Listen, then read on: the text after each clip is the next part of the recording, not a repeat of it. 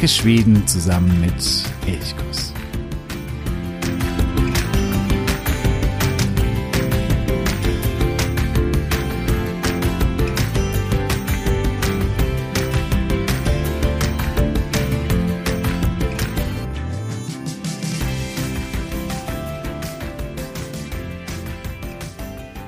Hey San, ich begrüße dich zur mittlerweile 18. Episode von Elchkuss, dem Podcast für Schweden und ich freue mich, dass du auch heute wieder dabei bist. Schweden war in den letzten 14 Monaten wahrscheinlich so oft in den Medien wie noch nie zuvor. Und Schweden hat polarisiert wie noch nie zuvor. Das ist eigentlich sehr ungewöhnlich, denn gerade Schweden ist ein Land, in dem die Polarisation eigentlich ja weniger gelebt wird, wo man eher auf Konsens aus ist, wo man gemeinsam ein gleiches Ziel erreichen möchte. Und gerade dieses Land polarisiert. Und das hat natürlich zu tun mit Corona. Schweden hat in der Corona-Politik einen anderen Weg verfolgt als das restliche Europa. Vom schwedischen Sonderweg war ganz häufig die Rede. Ob das wirklich ein solcher Sonderweg war, mag ich mal dahinstellen. Aber so wurde er eben benannt. Für viele, die die Corona-Maßnahmen kritisieren in Deutschland oder in Österreich oder wo auch immer, war das immer das Beispiel, wie man auch anders durch die Corona-Krise kommen kann. Für andere war das wieder der Teufelsweg, der schrecklich war, der menschenverachtend war, der Menschenleben kostete. Und ja, so wurde eben über Schweden oder mit Hilfe von Schweden intensivst diskutiert und gestritten. Ich habe mich da lange zurückgehalten. Ich hatte mal im letzten Jahr, also 2020, im April, vor jetzt also ziemlich genau einem Jahr, meinen Artikel geschrieben, wo ich, weil es mir damals schon aufgefallen ist, dass Schweden auch oft instrumentalisiert wurde oder die Politik, um die eigene Position irgendwie zu bekräftigen. Und das ging mir damals schon fürchterlich auf den Keks, weil vieles sehr, sehr undifferenziert beleuchtet wurde oder in so einer schwarz-weiß Sichtweise beleuchtet wurde. Die einen haben sich die Zahlen herausgegriffen, die für ihre Position, also zum Beispiel die ganzen Corona-Maßnahmen, der Lockdown ist falsch. Diese Zahlen, die dafür wichtig waren, haben sie herausgegriffen. Und die anderen, die gesagt haben, dieser schwedische Weg ohne Lockdown, der ist falsch, die haben sich andere Zahlen herausgegriffen. Ja, und beide hatten so ihre Zahlen, womit sie sich im Recht fühlen konnten. Und ja, vielleicht ist aber oftmals die Wahrheit irgendwo dazwischen. Vielleicht gibt es eben kompliziertere Wahrheiten, die nicht so eindeutig sind, die komplexer sind, wo man sagt, ja, es gibt hier Vorteile, Pluspunkte, aber es gibt auch Nachteile. Für viele Menschen ist das offensichtlich ein Problem, dass die Wahrheit komplex ist und differenziert ist und es nicht eindeutige Botschaften gibt. Viele Menschen sehnen sich nach irgendeiner Klarheit. Das ist ja auch genau das, weshalb Populisten so erfolgreich sind oftmals weil sie eben ganz klare, einfache Botschaften verkaufen, einfache Wahrheiten verkaufen. Und das hat sich auch so in Diskussionen im Internet vor allen Dingen wiedergespiegelt. Da wurde eben ganz klar pro Schweden oder kontra Schweden oder pro die schwedische Corona-Politik oder kontra die schwedische Corona-Politik diskutiert. Zwischentöne gab es natürlich auch, aber sie gingen häufig unter. Mittlerweile hat sie das so ein bisschen geändert. Da will ich vor allen Dingen auch die Qualitätsmedien hervorheben. Wenn man Artikel in der Süddeutschen Zeitung, in der FAZ, im Berliner Tagesspiegel, auch im Spiegel liest, da gibt es sehr differenzierte Artikel, also bezüglich Schweden oder der schwedischen Corona-Politik, die eben nicht einseitig in eine bestimmte Richtung argumentieren, sondern die sehr wohl beide Seiten beleuchten oder wo eben Pro und Contra immer in einem guten Maß beleuchtet wird. Ja, das war aber lange Zeit nicht so und deswegen habe ich persönlich mich auch immer sehr zurückgehalten, auch zum Beispiel auf Elchkurs einen Artikel zu schreiben, in dem ich die Corona-Maßnahmen von Schweden bewerte. Ich meine, wer bin ich auch? Ich bin weder ein Arzt, noch bin ich ein Epidemiologe oder sonst irgendwie. Ich bin kein Experte. Ich kann Zahlen lesen. Ich kann mir darüber vielleicht eine Meinung bilden. Aber ob das die richtige Meinung ist, das, das weiß ich nicht. Und deswegen habe ich mich lange Zeit zurückgehalten, während viele Pseudo-Experten überall ihre Meinung kundgetan haben. Und ich habe mich auch zurückgehalten, weil ich in dieses vergiftete Diskussionsklima eigentlich nicht eintreten wollte, weil mir das doch ein bisschen zuwider ist. Mittlerweile, wir sind jetzt im 15. Monat der Pandemie, die dritte Welle hat gerade ihren Höhepunkt überschritten. Jetzt liegen doch viele Zahlen vor, sodass man sich an eine vorsichtige Bewertung machen kann. Aber auch hier ist ganz wichtig, und das sage ich jetzt gleich, wer nun erwartet, äh, ich werde am Schluss sagen, die schwedische Corona-Politik war super oder die schwedische Corona-Politik war Schrott. Das werde ich ganz sicher nicht tun, denn die Wahrheit, die liegt irgendwo dazwischen. Was auch immer wieder deutlich wurde in diesen ganzen Diskussionen über Schweden und die schwedische Corona-Politik, ist, dass viele Falschinformationen kursierten. Das wurde zum Beispiel deutlich auf diesen Quer, ja, ich will nicht Querdenker sagen, sondern eher den Nichtdenker Demonstrationen, wenn dort Schwedenfahnen geschwenkt wurden. Und da wurde mir immer schlecht, weil ich bin ein großer Schweden-Fan und ich liebe Schweden und dass hier Schweden als Symbol oder als Sinnbild für die Positionen der Querdenker herhalten musste. Das hat mich auch geärgert, ganz persönlich. Und da merkte man immer wieder auch, dass viele nicht wussten, was eigentlich genau in Schweden los war. In Schweden lief nicht alles ganz normal weiter. In Schweden wurde vieles geschlossen. Und wer sagte, in Schweden, da kann man auch jetzt noch sein Leben leben, wie auch vor Corona, der lügt erstmal. Ein Schüler auf dem Gymnasium, der hatte deutliche Veränderungen zu spüren. Ein Student hatte deutliche Veränderungen zu spüren. Wer gerne ins Theater oder in Museen geht, der konnte das nicht tun, weil sie größtenteils geschlossen waren. Wer alt war und in einem Alters- oder Pflegeheim lebte, der hatte in Schweden über Monate lang keinen Kontakt zu Angehörigen.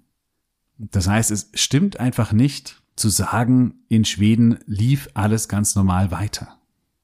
Oder gerade diesen Corona-Demonstranten müsste man auch mal sagen, dass es in Schweden mittlerweile ein ganz klares Verbot von Versammlungen von über acht Personen gibt und dieses Versammlungsverbot gilt auch für Demonstrationen. Das heißt, Demos sind nur bis maximal acht Personen zugelassen. Sprich das, was sie hier in Deutschland können, auf große Demonstrationen zu gehen und ihre Meinung kundzutun, das wäre in Schweden nicht möglich. Das heißt, hier wurden die Grundrechte in diesem Bereich in Schweden deutlich heftiger eingeschnitten als beispielsweise in Deutschland. Und das meine ich, die Wahrheit ist doch eben häufig ein bisschen differenzierter. Ich möchte heute nun die Corona-Politik in Schweden in den letzten 14, 15 Monaten, also seit März 2020, mal noch mal kurz ein bisschen Revue passieren lassen, überlegen, was wurde eigentlich gemacht, was hat es sich im Nachhinein vielleicht als positiv, was eben auch als negativ herausgestellt, um dann auch noch kurz auf die aktuelle Situation einzugehen, was ja auch dann vielleicht für alle Bedeutung hat, die mit dem Gedanken spielen, jetzt im äh, Frühsommer, im Sommer nach Schweden in den Urlaub zu gehen. Zunächst einmal die Grundlagen, wer entscheidet eigentlich in Schweden? Das ist in Schweden relativ komplex oder gar nicht so eindeutig. Es gibt zum einen Folkhälsomyndigheten, das ist quasi das schwedische Gesundheitsamt mit dem Staatsepidemiologen Anders Tegnell. Der ist ja derjenige, der sagen wir, das Bild in den Medien ja auch geprägt hat oder der sehr häufig vor den Kameras stand und so ein bisschen sinnbildlich wurde für den schwedischen Weg. Und daneben gibt es natürlich vor allen Dingen die Regierung, aber auch der Reichstag, also das Parlament, ist für bestimmte Entscheidungen von Bedeutung. Ganz grundsätzlich sind die Ratschläge, die die Ämter, also wie zum Beispiel das Nationale Gesundheitsamt, geben in Schweden von großer Bedeutung. Im Normalfall halten sich Regierungen daran, was diese Expertenämter ihnen empfehlen oder vorgeben. Und so war es auch in der Corona Epidemie. Folkhälsomyndigheten hat Vorschläge, Empfehlungen gemacht und im Normalfall wurde das genauso auch von der Regierung beziehungsweise vom Parlament auch so umgesetzt. Die Regierung hat in Schweden relativ geringe Möglichkeiten, Grundrechte einzuschränken und auch Dinge zu verbieten. Das ist auch der Grund, weshalb es viele Empfehlungen gab in Schweden und wenig wirkliche Verbote, also Verbote, die dann auch mit äh, Sanktionen oder Bußgeldern geahndet werden konnten, sondern es waren immer oder fast immer Empfehlungen, die aber wiederum in Schweden einen sehr, ja, bindenden Charakter haben. Das heißt, im Normalfall hält man sich daran, was die Regierung empfiehlt. Aber das, also Volk, Myndigheten und die Regierung, das sind so die beiden entscheidenden Player, sage ich jetzt mal, die die Corona-Politik entscheidend beeinflussten. Als Corona auch im März 2020 nach Schweden kam oder dort die Zahlen vor allem in Stockholm anfangs sehr stark anstiegen, reagierte man ziemlich zügig. Es gab sehr schnell die Empfehlung, nicht zu reisen oder auf nicht notwendige Reisen innerhalb des Landes, aber auch außerhalb des Landes zu verzichten. Es gab auch sehr bald das Verbot der Einreise für alle Nicht-EU-Bürger, also mit Ausnahme von Norwegen und der Schweiz. Anfang März wurden Veranstaltungen gedeckelt auf maximal 500 Teilnehmer und Ende März wurde diese Zahl auf 50 Teilnehmer herabgesetzt. Also auch hier gab es deutliche Restriktionen. Die waren im Vergleich zu anderen europäischen Ländern aber noch relativ milde. In Deutschland war da, ich glaube, das schon auf zwei Personen irgendwie begrenzt. Laut Anders Tegnell fußte seine Strategie anfangs vor allem auf zwei Pfeilern. Das eine war, dass man die Alten und die Kranken isolierte und damit schützte.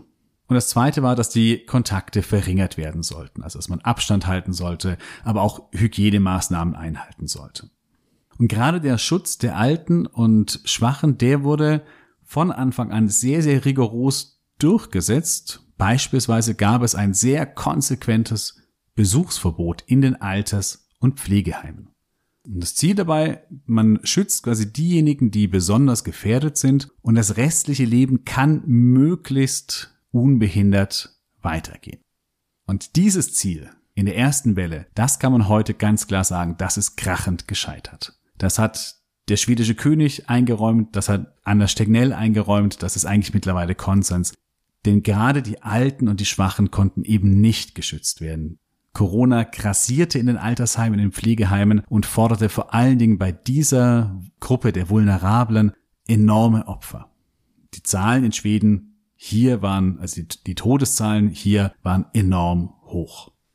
Bereits in der ersten Welle war man bei über 500 Toten pro eine Million Einwohner. Im Vergleich dazu in Deutschland war man bei noch unter 100 Toten pro eine Million Einwohner und vor allen Dingen der Vergleich mit Deutschland ist immer so ein bisschen schwierig, weil Deutschland und Schweden von der Bevölkerungsstruktur, von der Bevölkerungsdichte vor allen Dingen doch sehr unterschiedlich ist. Aber wenn man auch mit Dänemark, Norwegen, Finnland vergleicht und dieser Vergleich funktioniert besser, weil die Länder einfach besser vergleichbar sind, dort war der Wert auch in allen Ländern deutlich unter 100 Toten pro eine Million Einwohner. Also gerade in dieser ersten Welle waren die Todeszahlen in Schweden deutlich höher als in Vergleichsländern. Ansonsten, und hier unterscheidet sich dann Schweden vom restlichen Europa, fuhr Schweden aber die Politik einer ja, größtmöglichen Offenheit. Also man wollte zum Beispiel die Grenzen offen halten. Und auch von schwedischer Seite war es immer möglich, innerhalb Europas zu reisen. Natürlich haben die anderen Länder dicht gemacht, deswegen war es dann oft dann doch nicht möglich, aber Schweden an sich hat die Grenzen offen gehalten. Und, und hier merkt man den großen Stellenwert der Bildung in Schweden, wurden die Schulen immer offen gehalten. Zumindest Einschränkung die Gesamtschulen, also bis zur neunten Klasse. Die Gymnasien und auch die Hochschulen, also die Universitäten, wurden sehr zügig auf Distanzunterricht umgestellt. Also auch hier lief nicht alles normal weiter wie sonst, aber eben im vorschulischen Bereich und eben im Bereich der Grund- und Gesamtschule, also erste bis neunte Klasse, da lief der Unterricht relativ normal weiter relativ normal bedeutet. Also ich habe einige, weil ich ja selbst als Lehrer gearbeitet habe in Schweden, einige Bekannte und Freunde, die Lehrer sind in Schweden und die haben schon berichtet, dass die Belastung in den Schulen enorm war, weil sie sehr große Ausfälle hatten durch Krankmeldungen, durch äh, Positivinfektionen, durch Quarantäne, also äh, Kollegen, die in Quarantäne waren. Das heißt, das verbliebene Personal in den Schulen wurde immer geringer und das musste aber natürlich den äh, Schulbetrieb trotzdem am Laufen halten. Vereinzelt mussten Schulen dann trotzdem geschlossen werden, weil es einfach nicht mehr ging, aber grundsätzlich wurden die Schulen offen gehalten.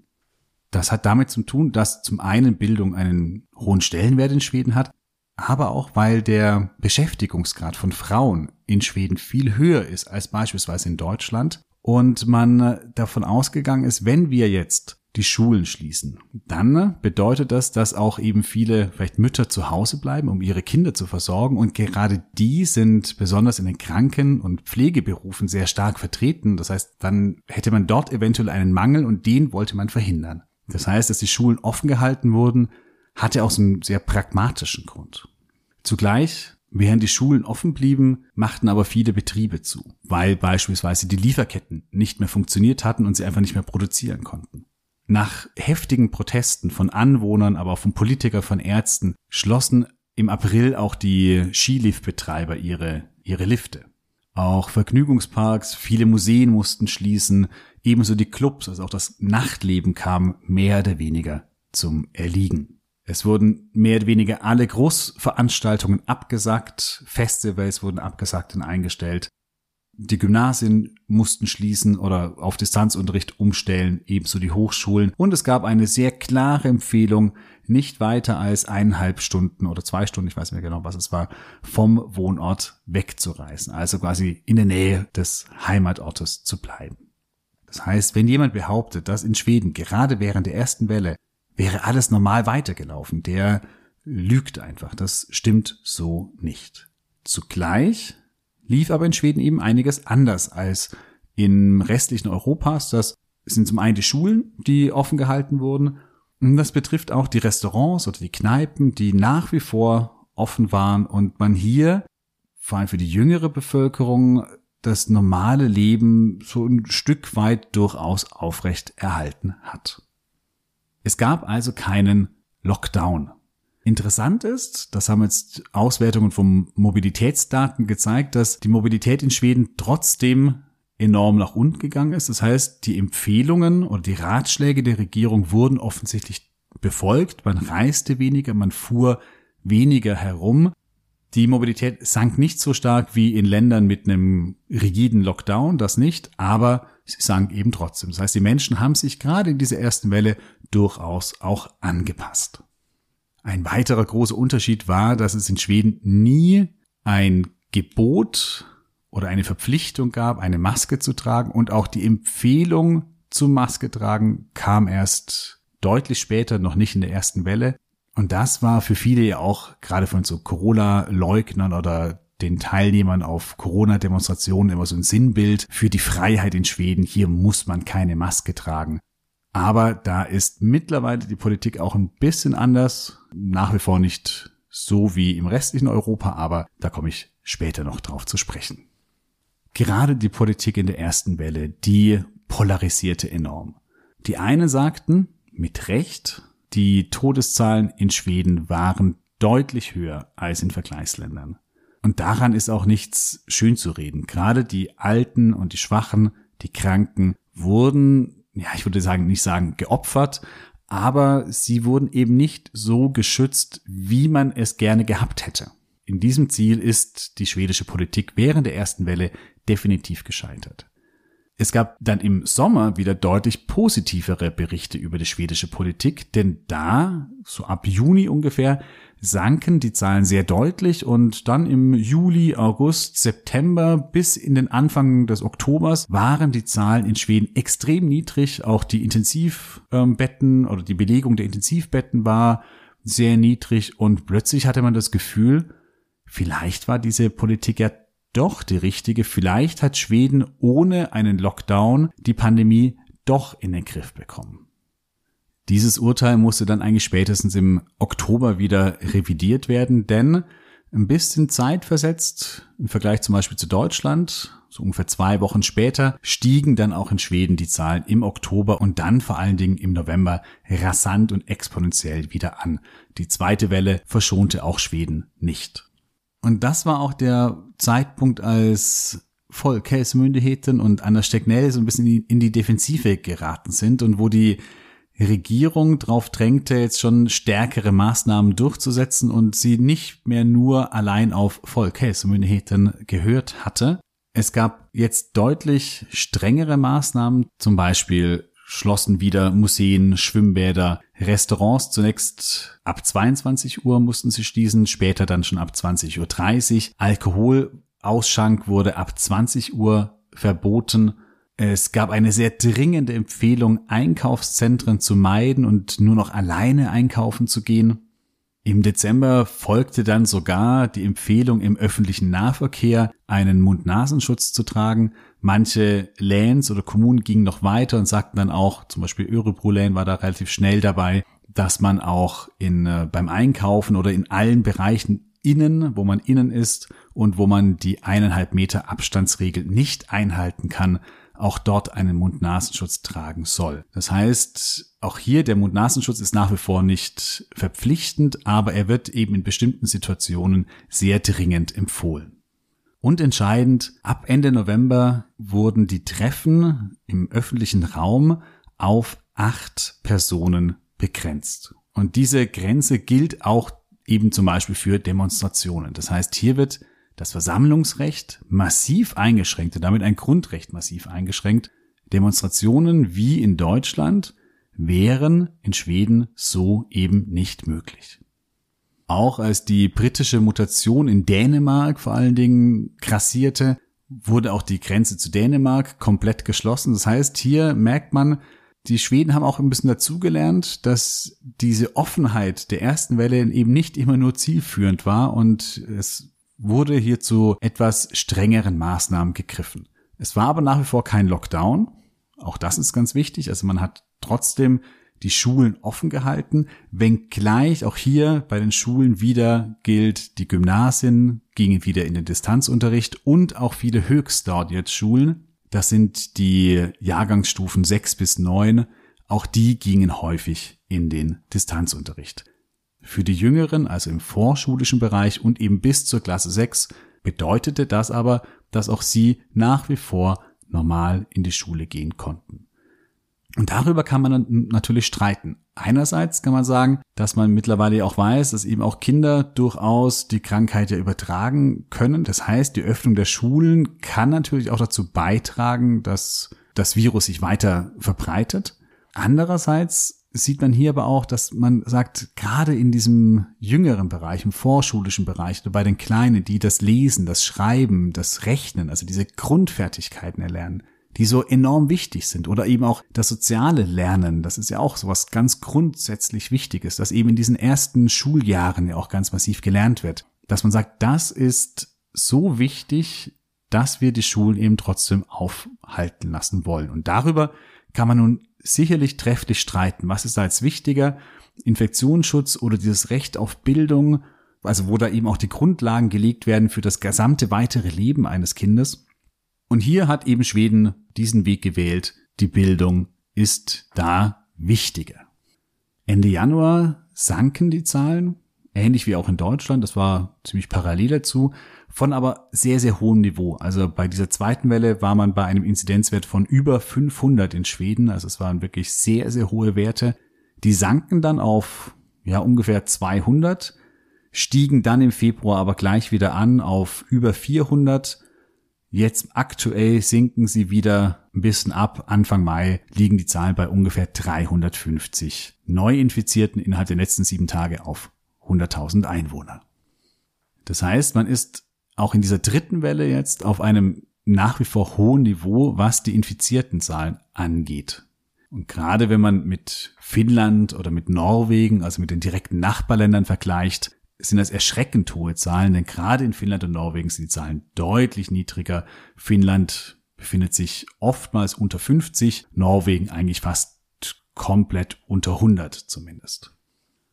Und während andere Länder jetzt gerade in Europa anfangen zu lockern oder über Lockerungen nachzudenken, fällt auf, dass das die Schweden nicht tun. Also sie sind da schon auch vorsichtiger geworden und die Bestimmungen, die gerade gelten, also zum Beispiel die Beschränkung auf acht Personen im öffentlichen Raum, die sich treffen dürfen, das Verbot des Alkoholausschankes nach 20 Uhr, solche Dinge, das hat nach wie vor Bestand und das wird auch gerade aktuell nicht so sehr diskutiert, ob das jetzt gelockert werden soll.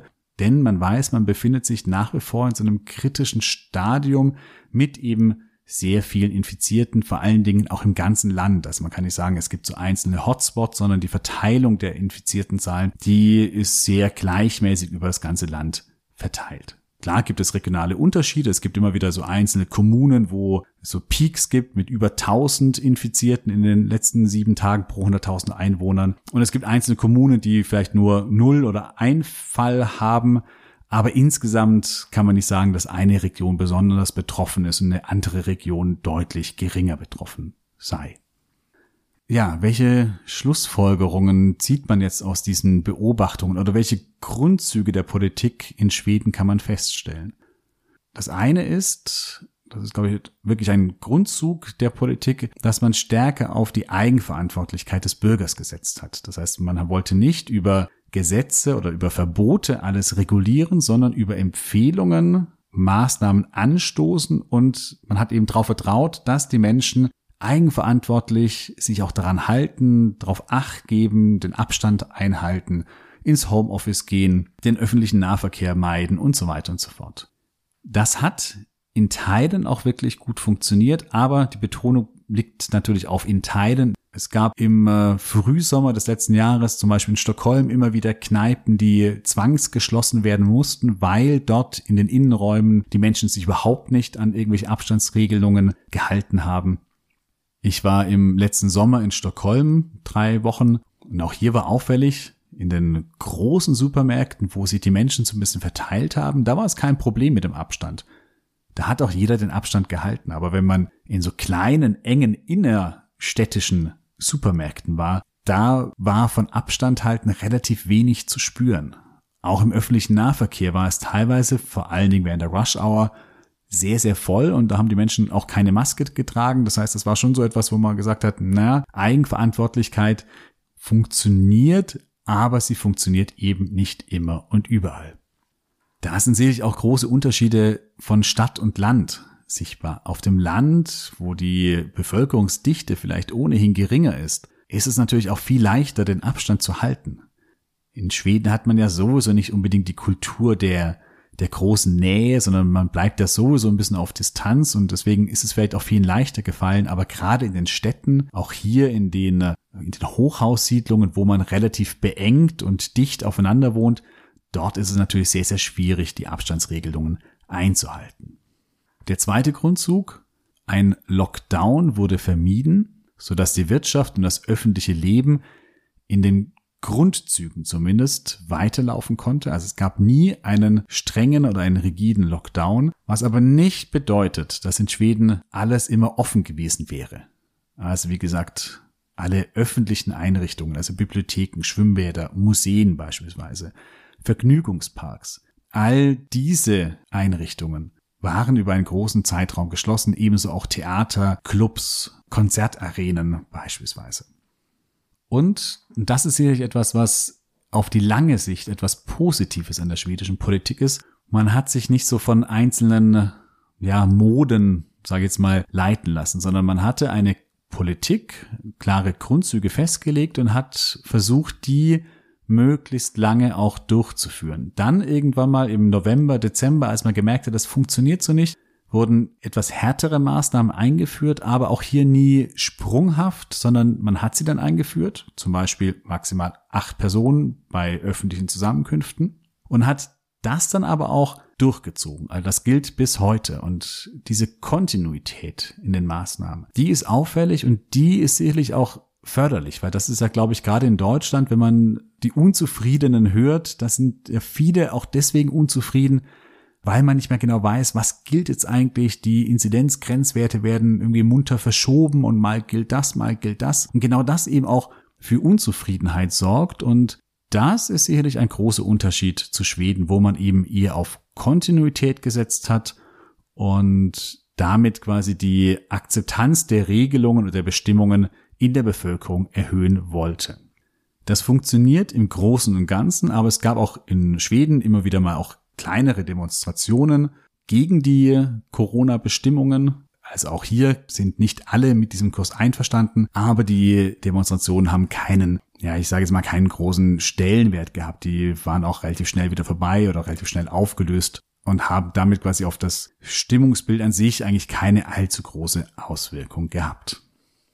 Also, so als Fazit kann man sagen, es gab in Schweden keinen Lockdown, es gab aber dennoch Einschränkungen, teilweise auch deutliche, beispielsweise beim Demonstrationsrecht. Die Schulen, zumindest bis zur sechsten Klasse, wurden konsequent offen gehalten. Auch viele Dinge des öffentlichen Lebens wie Restaurants beispielsweise.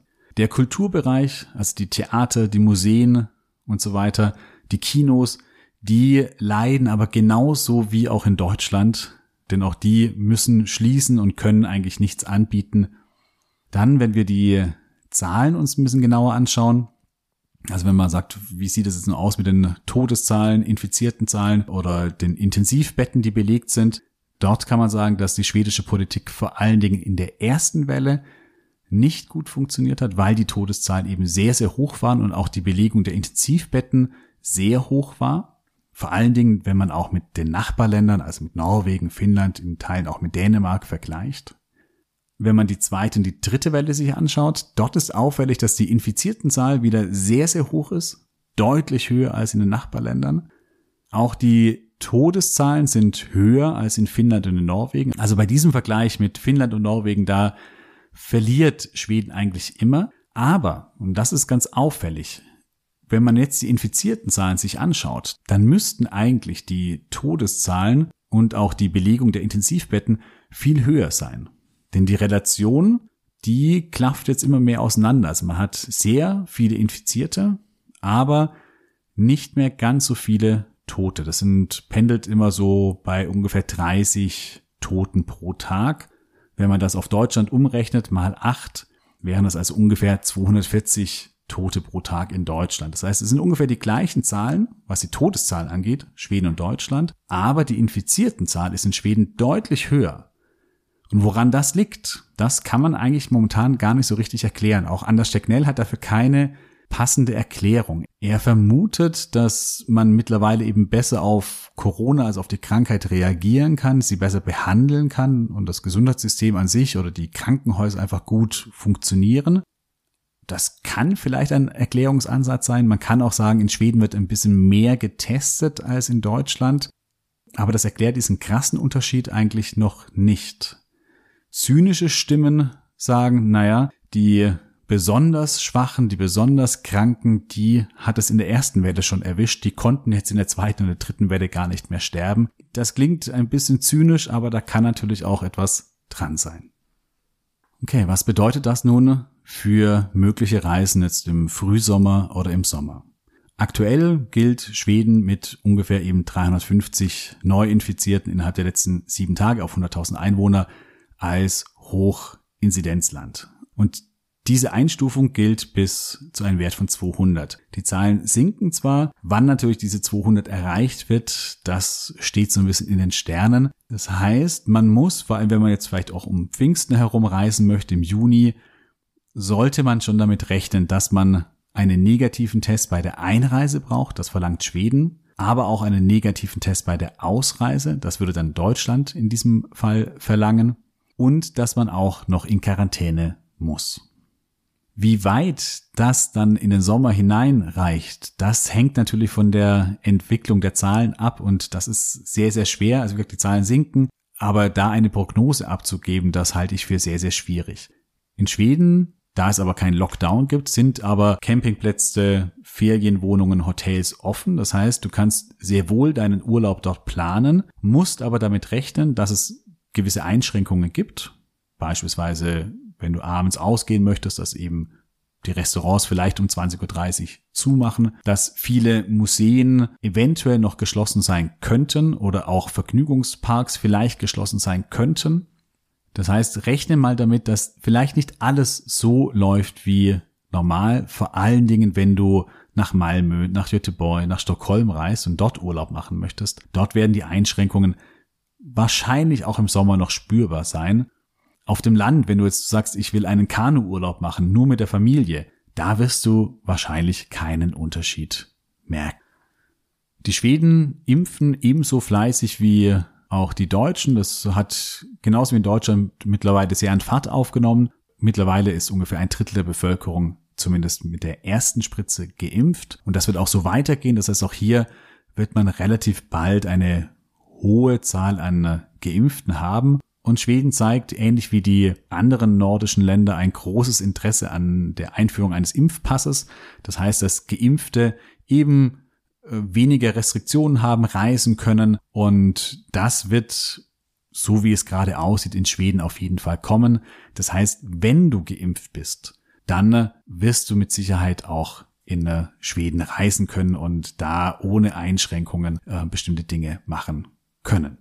Aber wie gesagt, verlass dich hier bitte nicht auf meine Worte, denn alle Prognosen sind natürlich immer nur Eventualitäten. Also bitte nicht, dass du dich dann hier darauf berufst und sagst, Jo von Elchkurs hat aber gesagt, das sei so und so. Also es ist ja keine rechtliche Beratung oder rechtliche Auskunft, das ist, glaube ich, ganz klar. Aber es sind so meine Vermutungen. Also ich glaube, wenn du sagst, im August, September, da möchte ich reisen, würde ich jetzt aktuell sagen, das ist gut möglich. Vor allen Dingen, wenn du in ländliche Regionen in die Natur reist wenn du jetzt schon im Juni reisen möchtest, da wird es für dich mit Sicherheit noch bestimmte Beschränkungen, Testpflicht, Quarantäne und so weiter geben. Das glaube ich auf jeden Fall.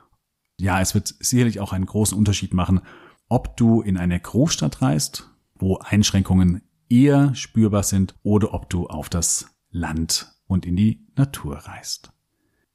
Egal, wohin es dich zieht, wenn du nach Schweden reist, wünsche ich dir jetzt schon viel Freude bei der Vorbereitung, bei der Planung und dann natürlich einen wunderschönen Urlaub. Wenn du Tipps brauchst, Inspiration brauchst, schau auf elchkurs.de nach. Dort haben wir ganz viel für dich aufbereitet, vorbereitet, geben dir Empfehlungen für verschiedene Reiseziele. Und dann hoffe ich, dass wir alle nicht nur bezüglich Schweden, sondern ganz grundsätzlich, was so Corona-Maßnahmen, Corona-Politik angeht, ja, ein bisschen differenzierter alle diskutieren können und nicht immer nur noch schwarz und weiß sehen oder sagt, die Regierung macht alles schlecht und die macht alles gut. Die Wahrheit ist oft dazwischen, die Wahrheit ist deutlich differenzierter. Das macht sie nicht immer einfacher, aber die Welt ist eben auch nicht einfach. Ja, in diesem Sinne, ha so bra, ta hand om